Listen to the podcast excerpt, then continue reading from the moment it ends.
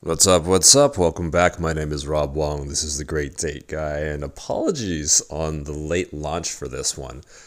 I think I was waiting for some inspiration to hit, and I'm glad that I did because I have something very useful for you here today. So, this is the secret to progressing your dating game. I didn't I didn't realize that this was a thing until I stumbled into it um, a couple of days ago, and it didn't occur to me to put this into podcast form until just now. Um, but as I was looking back um, at this description of the old me, the me that was um, really bad at dating, really bad at socializing. Um, one of the things I realized about that whole situation um, was that the reason why I was really bad at dating was because I just was so deep in this process of self rejection, right, that I became bad as a result of those judgments, right? There were all these self criticisms about how poorly I was doing relative to what I knew was possible. And as a result of that, I was constantly talking myself down or self sabotaging when I was in conversations with anyone, let alone women, right? It was like much, much worse when I was in conversation with women. So I, I want to touch on this because I don't think that this is something that comes up very often. But as I look at my progression with people, the biggest thing that's changed is not my ability to hold a conversation or to ask better questions or to be funny or to sexually escalate. Those those things have improved and they are somewhat important. The thing that's made the biggest difference is my ability to accept myself. Right? Because I can as and, and, and I talk about this often on the podcast, but I think it bears repeating because it's often overlooked. I can know all the right moves to make. And if you're listening, you probably already know all the right moves to make. Be be more confident, right? like swagger up there. Don't don't doubt yourself. Just just socialize and be funny. Tell some jokes. Introduce yourself. But in the moment, um, what happens is we get paralyzed by fear, right? Or we talk to ourselves and we're like, oh, this person is way more attractive than I have any right to be around. Right? How could I possibly stand a chance with this person? Or we start a conversation and we judge ourselves silently for like not being more interesting, for being nervous. It pops up. And the way forward through all of that, the, the, the, the, the number one way that you can set yourself up to succeed here, um, at least from my perspective, is we begin to delve into that process of self-acceptance. That's the only that's the biggest difference that I've noticed in me. I don't judge myself nearly as harshly and I do a lot better as a result of that. Now, of course, that can be earned over time by just getting really really good results with women consistently in that you don't have to confront that part of you that hates you, right? But that's sort of just delaying the inevitable there will come a point in time where you don't meet your extremely high expectations of yourself. Even if you know on some level that they're completely unreasonable, you might be comparing yourself to someone who's been in the game of seductive female connection and attraction ever since they were 13. Right? They've they've had 30 years of practice with that and they're crushing it with women. And part of your brain cannot help but compare yourself to that person. Why am I not like them. So that brings me to the process of extinguishing that behavior. Um, and, and this part is tricky. Uh, it's tricky because self judgment gets in the way. It stops us from really being able to create a breakthrough here because we're so tied up in that emotion that it never leaves. But this is this is how the process would look, right? And this is what I think has been making the biggest difference for me lately in terms of removing my emotional reactivity. And it's come up before, and it's going to continue to come up because it's so foundational, so overlooked, so commonplace and boring sounding that it couldn't possibly work. And yet, the end result is that it is the thing that shifts all other things. It's the foundation that all other behaviors are tracked and built upon. And it's just stopping and feeling whatever emotion is coming up for you. And it, it might take some practice. The general process looks like, hmm, I'm behaving in a weird way, right? I'm over efforting this interaction. I'm showing up kind of strange. I am weirdly negative today, and I'm usually not so like down on everything and everyone that comes up. Whatever the case may be, maybe it's like I'm unusually angry and reactive today. Everything feels like an attack. At that point, we stop. We realize, hey, this is the reality that I have created for myself. I'm feeling these things, and I'm putting them out on the world the world is happening no matter what and these things are happening to other people they're not reacting the same way so, okay something inside of me is getting poked that's the difference something inside of me is getting poked i don't like it it hurts and there are emotions coming up at this point now we go and we look at and we label that emotion what emotion is it is it fear anxiety guilt stress fury? Am I, am I just secretly seething inside? Do I have a lot of pent up anger? That's really common for a lot of men. Anger is not socially acceptable to express. So we just pack it down, right? We bottle it up. And then it starts coming out at the seams because it's under so much pressure. It's just looking for a release. So that's what we give it. We give it that release.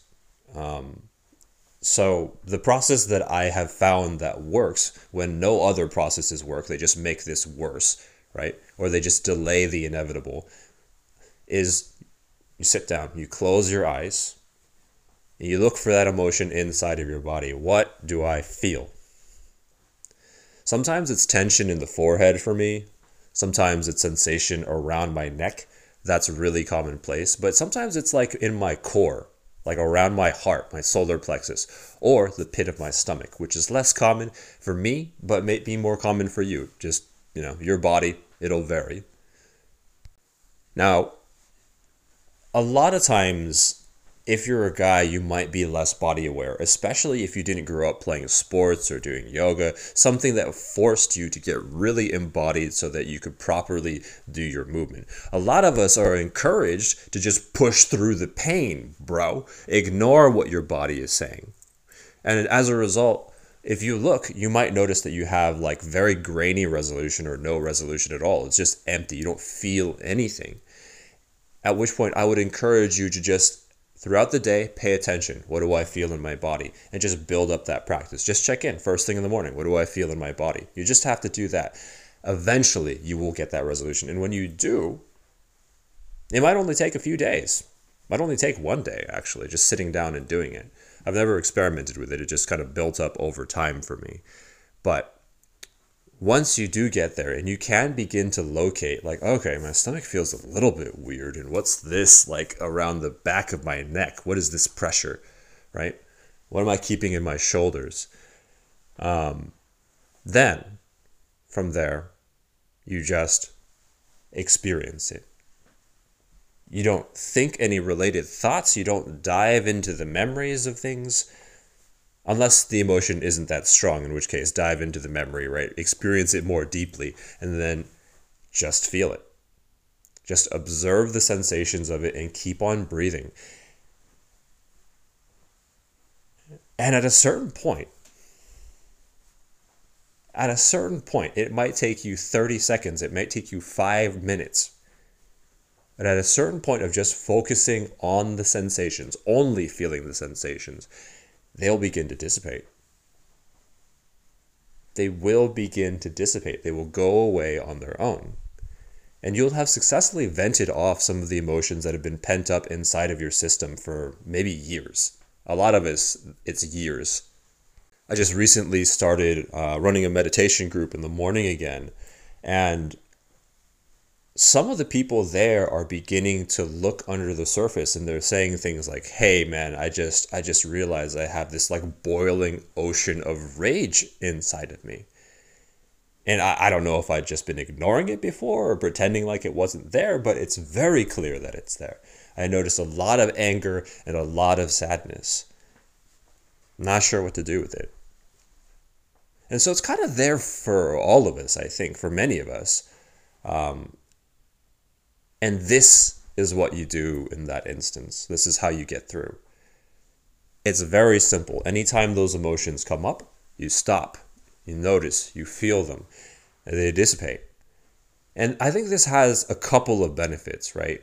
In the long run, those emotions begin to clear up. So the stuff that would make you judge yourself and get reactive, that guilt, right? That anger, that frustration, as you begin to process it and get mastery with it, not only does it become less intense because there's less of it over time and it doesn't build up, but you'll also get mastery with the emotion itself. And I'm seeing this with sadness for me, right? When sadness hits, it doesn't bother me anymore. It's actually kind of welcome. It's like, oh yeah, shoot, okay, I need to cry. I need to I need to feel some sadness.